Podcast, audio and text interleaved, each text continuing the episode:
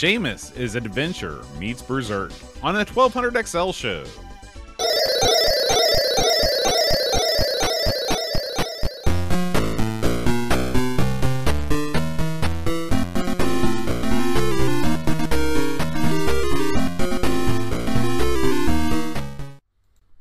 Hi, everybody. Welcome to 1200 XL. I'm John. Ah, and I'm Aaron. We're back, baby. That's right. We are back and we're talking Shamus.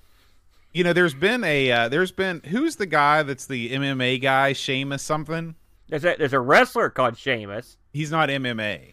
No, no, no. Oh. He's a big, huge redheaded. I get guy. him confused Big with Irish Brock. guy. Who's tougher, Brock or Sheamus? Well, I would listen. If they were both standing here, I would just beat myself up and lay down.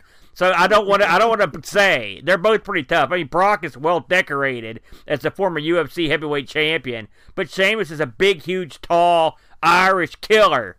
So I would. I wouldn't want to fight either one of them. Both. If you, I mean, if you were gonna make your your like sort of names of bruisers, would you put Yeah. Seamus up there? Seamus just sounds like a tough guy to me. Well, I mean, it's sort of one of those stereotypical names for someone around that area to me, you know. Mm-hmm. Uh, but uh, it's not the worst name. I don't know. I think more of like the detective type than I do like a killer type. Detective Shamus. You know, Shamus is like, isn't Shamus like a, um, it's another word for like cop or detective or something, isn't like a slang term or something? This is the first I've heard this. I I I, I don't know much about Irish slang, so you'll have to school me. Well, I mean, it's like I do. Maybe someone in the chat could back me up or call me an idiot. But I thought I thought the the term the word Shamus was another term for like a you know like flatfoot or you know how they have you know if you're like what listen to an old radio show like the 40s they're Mm-hmm. like they're like here comes a flatfoot here comes a private dick they get all these names I think Shamus is also a uh, one of those but I Okay, could be okay. crazy Do you, if you were gonna name a game, would you name a game after a, a name, somebody's name? Would you name a game like Aaron? You got that right. what a stupid question. Heck yeah. I'd be the star of that game too. There'd be a whole lot of I'd stomp everybody in that game. I wouldn't run I just around a feel like- maze. I feel like from a marketing perspective, you can do better than naming the game after the dude. Why didn't know? they sell well? You just, but I mean, if I had the chance, someone said, "Hey, you want a game named after you?" I'd say yes. if they said, "Hey, do you want a game named after you?" But you and you'll keep all the proceeds, I'd be like, "I'd change the name. Uh, something better, like Space Aaron, something like yeah, that." Space Aaron is good. Yeah. Even like with like Super Mario Brothers, you got Mario in there. You got to put something. I guess they did have Mario Brothers though. As I look at the machine right next to me. Bam. Spinny confirms it. Police officer slang. Count it. Okay, Look at that. I You know more it. about the UK than you do, Boat. you do, and I bet that you learned that from an old UK radio show. That sounds like something they'd say. Here comes the Shamus. Uh, probably, yeah. But It was like, here definitely an comes the old. TV show. But you got to Yeah. think in the old days, uh, I've noticed this over the years, right? In the old days, like say 40s, 50s TV and radio, they use a lot of terms that are that are from Europe that we don't use anymore. But we Mm-hmm. Right. we must have used them back then. They just went away. Yeah, yeah. I think people's vocabularies were much, much larger back then than they are now. You can tell because when you you look at the dialogue of old TV shows, it's like they're talking like college professors compared to the way that we talk now. It's Well, crazy. there's a there's a lot of crazy slang that we don't remember. You know, not to change the subject, but I wanted to talk about this tonight, and so why not now? I heard on the radio coming in that like Americans don't smell enough stuff. That's why. So Really? you need, yeah, they they say we need to spell the smell more because oh. there's so, in some way that prevents memory loss. oh, You know, oh, they said well, the you know uh, Europeans, that you know the people in the UK, they've got great smellers. They're Right. smelling all kinds of crazy stuff. Over here, we don't smell nothing. You know. I do know that smell is the is the is the sense that is most attached to memory. I remember reading that, so that does make sense. You need to have you need to smell a lot of things so you could remember more. I like Yeah. it. I, I want to make that a goal. So get this boat. They've got these. Uh, you know how you've got a gimmick in your house to like uh, make it smell nice. Mm-hmm. You can get a bunch of these different things, and if you put them, if you do it while you're in bed, bam, memory increase. I'm going to try it too. Oh But I- man. It would be interesting to know if certain smells helped you remember stuff better. Do you have a favorite scent? Like when you're shopping for laundry detergent or some cologne or something? Do you have something you just love smelling? I like the, you know, these uh, gi- what do they call these little wax gimmicks that melt in the doodad. Yeah, yeah, You know what I'm talking melters. about? Mhm. You know, so I love these things, and I like the vanilla and like the uh, brown sugar. I like that. Okay, so you like a sort of- sweet smelling thing. like like I'm a big fan of the vanilla ones, but like you Mhm. can mix stuff in there too. I like those, but sometimes I'm in the mood for like something a little more fruity, Mm-hmm. you know. So I'll put some tropical gimmick in there. So maybe I should have one of those near the bed, Yeah. you know. You want to dream about a tropical sunset? Bam! Put the old put the old fruit melter on there. You're good It would go. be funny if like really bad smells, like that's the ones that helped you remember stuff. So at night you'd have to put like you'd have to put like the manure smell or the pasture in your thing. That would be great. If that was true, I've lived in a lot of houses where I would remember. I'm like a tree. I never because they, it's, they stunk. I've been to people's house. You know, usually people lots of cats and stuff. Yeah. I wonder what their memories are like. Maybe they're smarter because of the stink. You never know. Whenever I think about heavy smokers, I always think about whenever I used to go thrifting, and you always used to find the old NES that was just like caked with tar and nicotine. yellow. yeah. I wonder if smokers have better memories because they smell smoke all the time, or that just Maybe so. destroys your nose, it doesn't it? It does. It does destroy your ability to smell. I know my dad had a hard time smelling his whole life because he spent his whole career at Institute, and Institute Hmm. is the land of bad smells. Yeah, He didn't So- smoke though, did he? Oh, he smoked a pipe when he was when he was younger, but uh, but I, I think it was mostly just being around all the chemicals and stuff. So Hey, he actually Valley. bought the last car that he bought. He bought it not knowing that it reeked of cigarette smoke. Like we couldn't even stand to be in it. We had to fumigate the car for six months before we could ride around in it. So You know, here's here's before we move on to the actual show. Here's my challenge. If you're listening to this on YouTube or whatever, or even if you want to email us, I want you to write down what you think the best smell for good memory is. And give us some ideas, and then I will collect them, and I'll go get those smells at the store, and I will see because I need memory help, boat. So this is where everybody can help me. Memory I time. love it. Let's talk about I'll- Shamus, Aaron. I'll forget to check them, won't I? Here we go. Bam! Look at that, boat. Beautiful. Yeah. Yeah. So Shamus, this is a, an action adventure game that was developed by Catherine Mataga, who was formerly known as William Mataga at the time of this publication. Oh, that's what threw me. Okay, I got That's it. right. That's right. Yeah. At this time, uh, William was uh, the, the the person, but now it is Catherine. This was published by Synapse Software in 1982. Of course, Synapse Software uh, was a, a an American video game development and publishing company founded in 1981.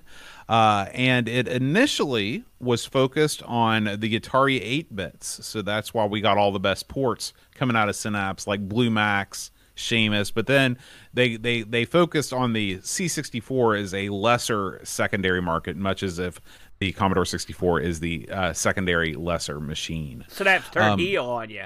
That's right.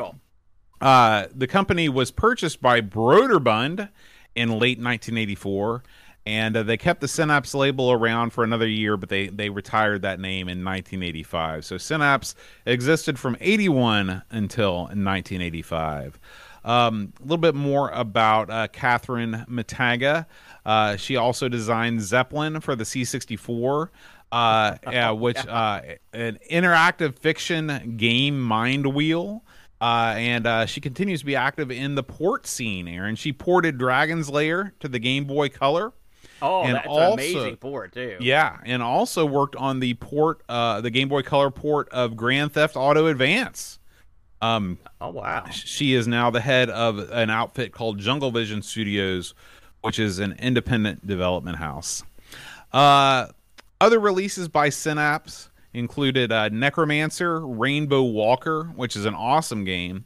Uh, Blue Max, shall we say more? Uh, they also did Fort Apocalypse, Alley Cat, and the Pharaoh's Curse. So Synapse They were was all firing great. on all Yeah. cylinders. Some of the Yeah, best those games on great. the Atari 8 bits. Yeah.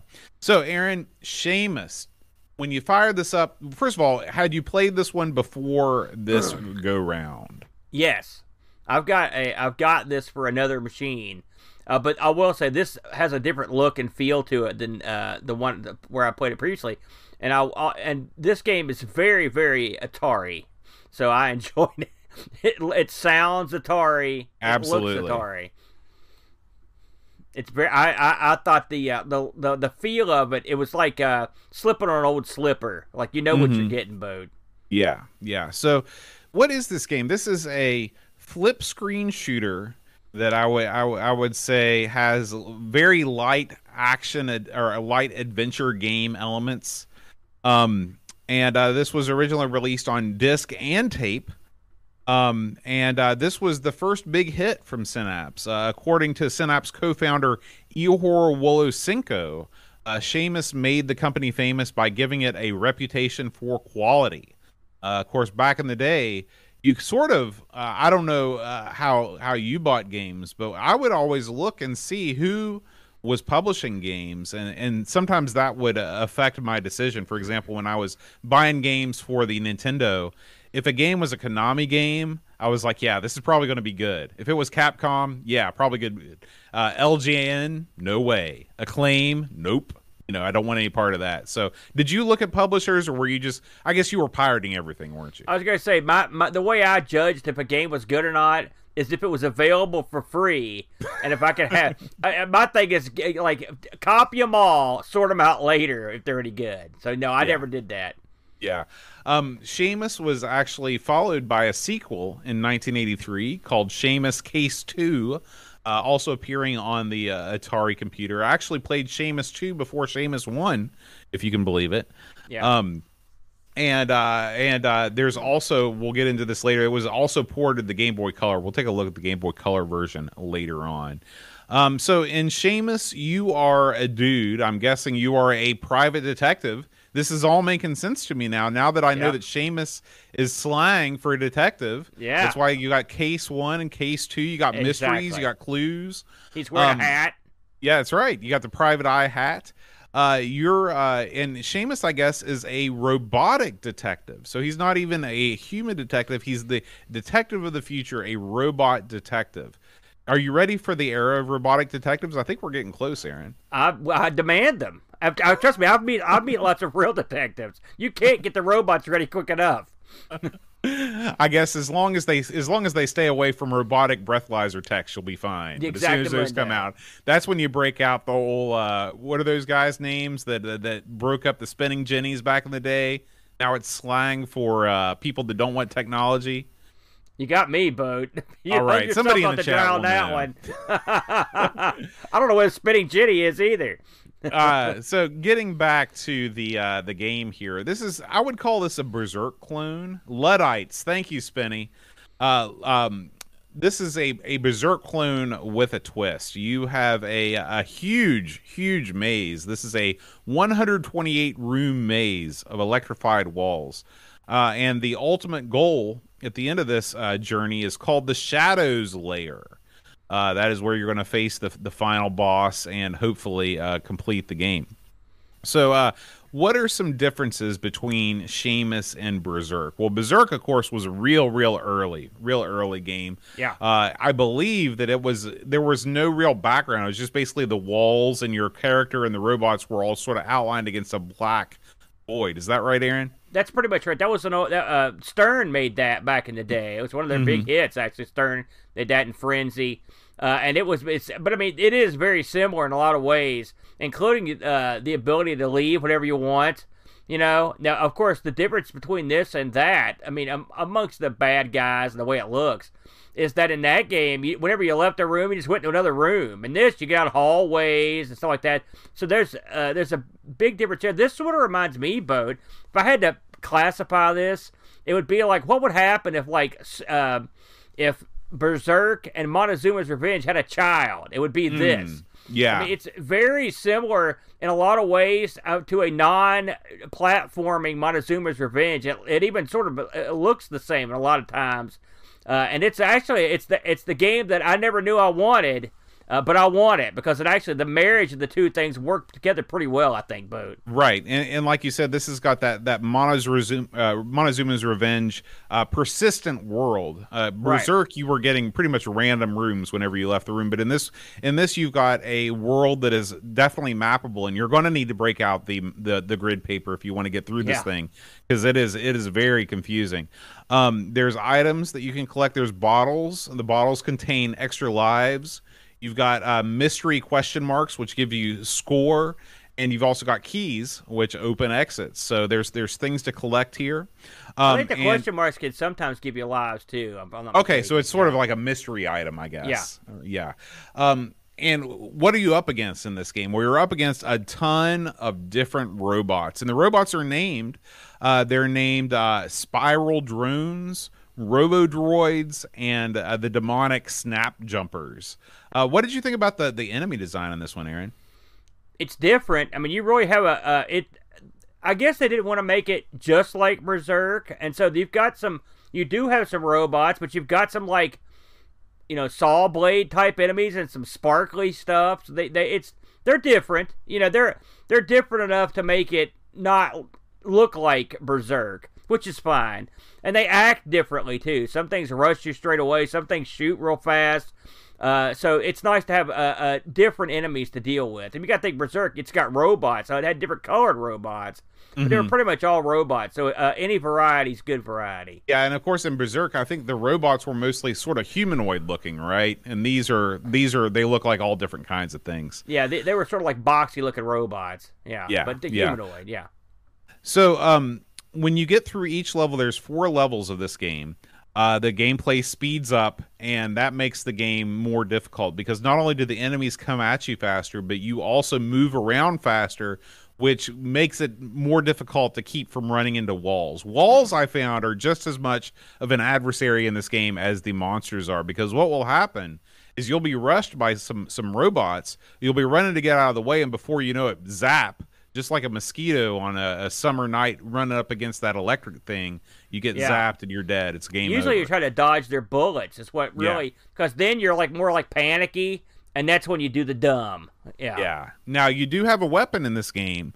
Now, Aaron, do you know what the weapon is called? I don't have no idea. It's called the Iron Shiv. Oh, Yeah, ho, ho, ho, not bad. that's it's right. Not, and it's no glaive, but you know. Well, listen, when you're a police officer patrolling Robotown, you're going to need some backup, and that backup comes in the way of an unlimited supply of iron shivs that you can throw, throwing knife style, at the robots, uh, dismantling them. Uh, these robots all only take one hit to kill. And uh, basically, the, the gameplay involves clearing the room of enemies. You pick up special items on the way, and then you, you leave through the exit. Uh, unfortunately, as soon as you come back to the room, the enemies are all back there, and, you, and you, Yeah. you've got to do it again. So it's unfortunate, but that's the way that these old arcade game style uh, games play. I guess they sort So- of had to do it that way, you know, because Yeah. otherwise you just clear the whole maze and you can just sort of linger around for all time, you know. Right, right. And so, um, in this game, just like Berserk, if you just kind of hang around for too long on a particular level, the shadow will emerge and uh, will will jump towards you in a menacing way. Uh, if you are if you manage to shoot the shadow, it's actually difficult to do. He'll Yeah. freeze in place, uh, which will give you a chance to escape, but you can't actually kill the shadow. He's not very big either.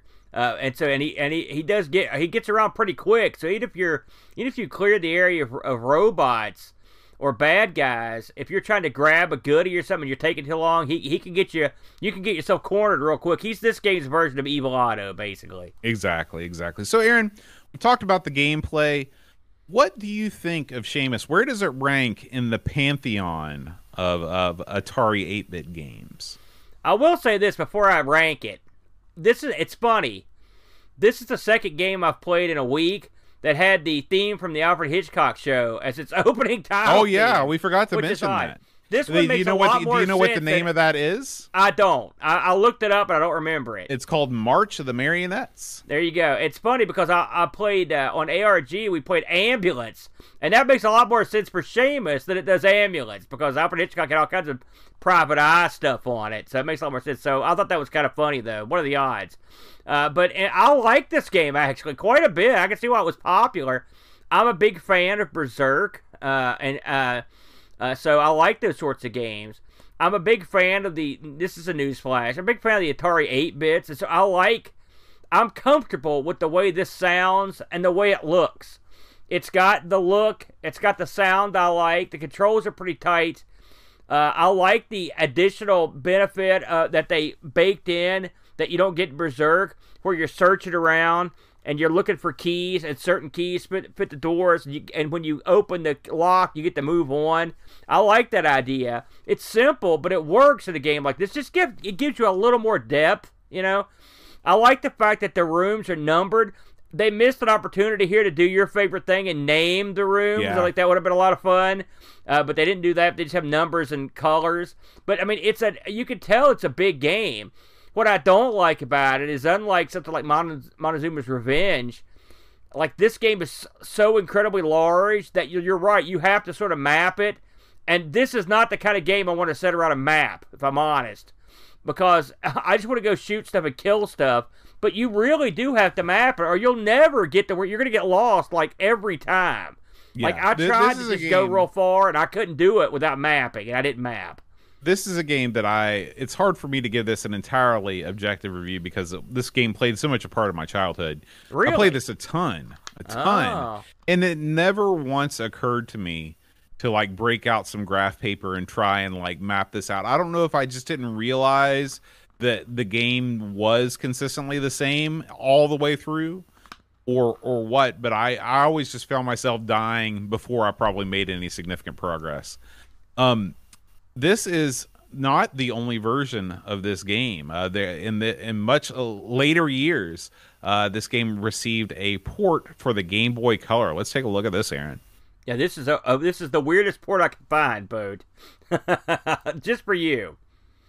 So this is the the Game Boy Color version. What they've done is they, they it seems like they've taken Shamus and they've made him it more realistically proportioned.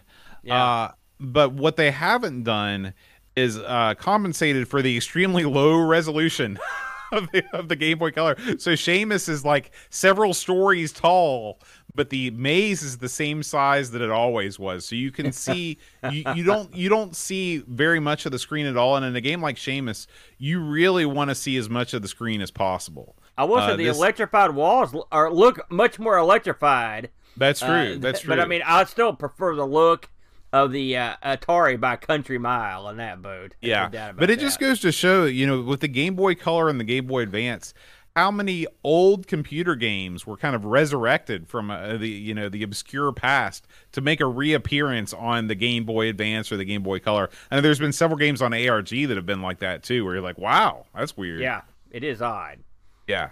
So uh, this game reviewed pretty well. Uh, uh, uh, Softline in 1983 says that Shamus is the best cross between arcade and adventure games currently on the Atari market. To know it is to love it, play it constantly, and not get enough of it. So Soft Softline loved it. Um, that year, uh, Softline's readers named it the seventh best game on the magazine's top 30 list of Atari 8-bit programs. Uh, Electronic Fun gave the Atari version three out of five. They called the graphics superb, and they Ah. said uh, this doesn't look like it could ever get boring. So they they loved it. Uh, and the, the the Kings were ROM magazine, which I've never heard of ROM magazine before. I don't but they think I have gave either. they gave the Atari version a 9.4 out of 10 rating. So Let, let me uh, ask you a question real quick, Bo. Since you said Mhm. you played the second one first, because when I was I was looking on eBay to see what this is going for, and I saw a ton more of the second one than I did the first one. Uh, are is it similar? And was it more popular? Like, how would you assess these? I do one? not think this game was more. I think that Case Two was not as popular as the first one. The, uh, according to Wiki, this game sold sixty thousand copies, which is pretty good, you know, Yeah. for for a game of its time. Um, the second version of this game is very bizarre. It it it uh, goes back and forth between a side-scrolling, uh, almost Mario type game where you're jumping over things. Um, you've also got a, a weird overworld map that you have to traverse where you've got to avoid snakes almost like think about something that looks like dig dug 2 and then also there's an arkanoid mode where you go into some rooms and you have to play arkanoid where you're firing straight up and knocking down insects so you can progress to the next level up because the game scrolls vertically and horizontally it's probably the most bizarre computer game i've ever played You know, it's funny, those old games like that, often there was a feeling that you couldn't come back with a game too similar to the Right. original, and you had to really Right. go nuts. And I'll talk about something like, say, though you mentioned Dig Dug 2 or Spy Hunter 2, and sometimes by going nuts, you miss the mark a lot. yeah And it, it sounds like, uh, yeah, because that is an odd, but but I mean, they thought they were doing the thing to move more units, I guess. And you Right, know, what you gonna right. do? Uh, we did get a couple Discord reviews this time. I pull them up here. Our, our first review comes from Seamus, or from Seamus himself, otherwise known as Wow. Five oh two. His nickname was Seamus. You didn't know that? No. He says, uh, Shamus is as if Adventure and Berserk had been mashed together in a transporter accident. A fun maze exploration and shoot 'em up game that has enough challenge to have you filling up the swear jar pretty quick. Now, there isn't much to see from the game. It's a find the key, kill the baddies, and find the door game, but I found it fun. I didn't get too far because it's a tough game in places and it's easy to panic and run into a wall or accidentally move while shooting and run into an enemy. Yeah. Like Berserk, Shamus has its unkillable hunter, the Shadow, that comes after you if you hang around too long, so don't. The titular uh-huh. Shamus in, in some other versions appears to be rather inexplicably a cowboy shooting killer droids of some kind, but who cares? It was the 80s and this kind of thing was fine back then. It all runs really well, and the sound and graphics for an early 8 bit Atari game are pretty good. This could have been an arcade game for sure. One to try out if you enjoy games like Berserk or Robotron. 8 out of 10. Lord Soup writes Shamus on the Atari XL is one of my formative gaming experiences. I love it. Bajako's breakdown is succinct. 8 out of 10 for me, too. And finally, STE slash W writes While I and most of my school friends had a Speccy, one friend had an Atari 400. It seemed exotic at the time. Either after school or at lunchtime, we went to his house and played Shamus. Hearing the arcade style sounds, so different to the beeper of the Speccy, was quite something. So, playing this again so many years later, the game seems much simpler than I recall, but the sound effects hold up. The pokey shines here as your character blasts away or throws shivs, as the docs say. I checked out the C64 version. Although it's more colorful, the sound and gameplay is inferior to the Atari. A fun arcade adventure, 7 out of 10. That's Yeah, the Discord reviews. I don't think you're going to get this in the arcade though, because I mean, you'd have to. I wish this game would have actually shown a little restraint on the levels and put in like, uh, you know, again like Montezuma's Revenge. That's a game where you don't have to necessarily map and you can get through it. I, would, I mean, this this thing is so. I mean, it's great if you're if you want a sprawling game like that. But it, I really, I, this is the. It's a. I don't think I've played a game like this that requires like that much mapping. I mean, maybe like Right. something like a Turket or something. You know, I, I mean, it's it is sort of a maybe they were ahead of their time in some Mm-hmm. ways that you had to have because I mean you can get lost easily and you and you can gather a bunch of keys and still be boned. Had to do a lot of backtracking. You know, so it's a it's a it's an interesting game indeed. Yeah, I, I looked this up on eBay. You can get this for twenty dollars with the manual, so it's still very affordable. Uh, like you said, all the Synapse software games sold a lot. They're still out there. Some are going to cost more than others, but uh, this one is definitely gettable for the collectors out there. Absolutely. All right, Aaron. Next time on 1200 XL, whenever that is, you came up with a great idea. Go ahead and open the curtains there. Yes, sir. the, the, who knows what we're going to play? Well, guess what? We're going to tell you because you had a great idea. We're going to play Laser Gates. Laser Gates, a really unique and I believe uh, possibly an Atari 8 bit exclusive. This is one of the greatest horizontal shooters available for the Atari 8 bit machines. Very colorful game. Uh, great sound effects, great mechanics. Uh, we will see you then on the next episode of 1200 XL. And until then, make sure you play. Your Atari today. Do it.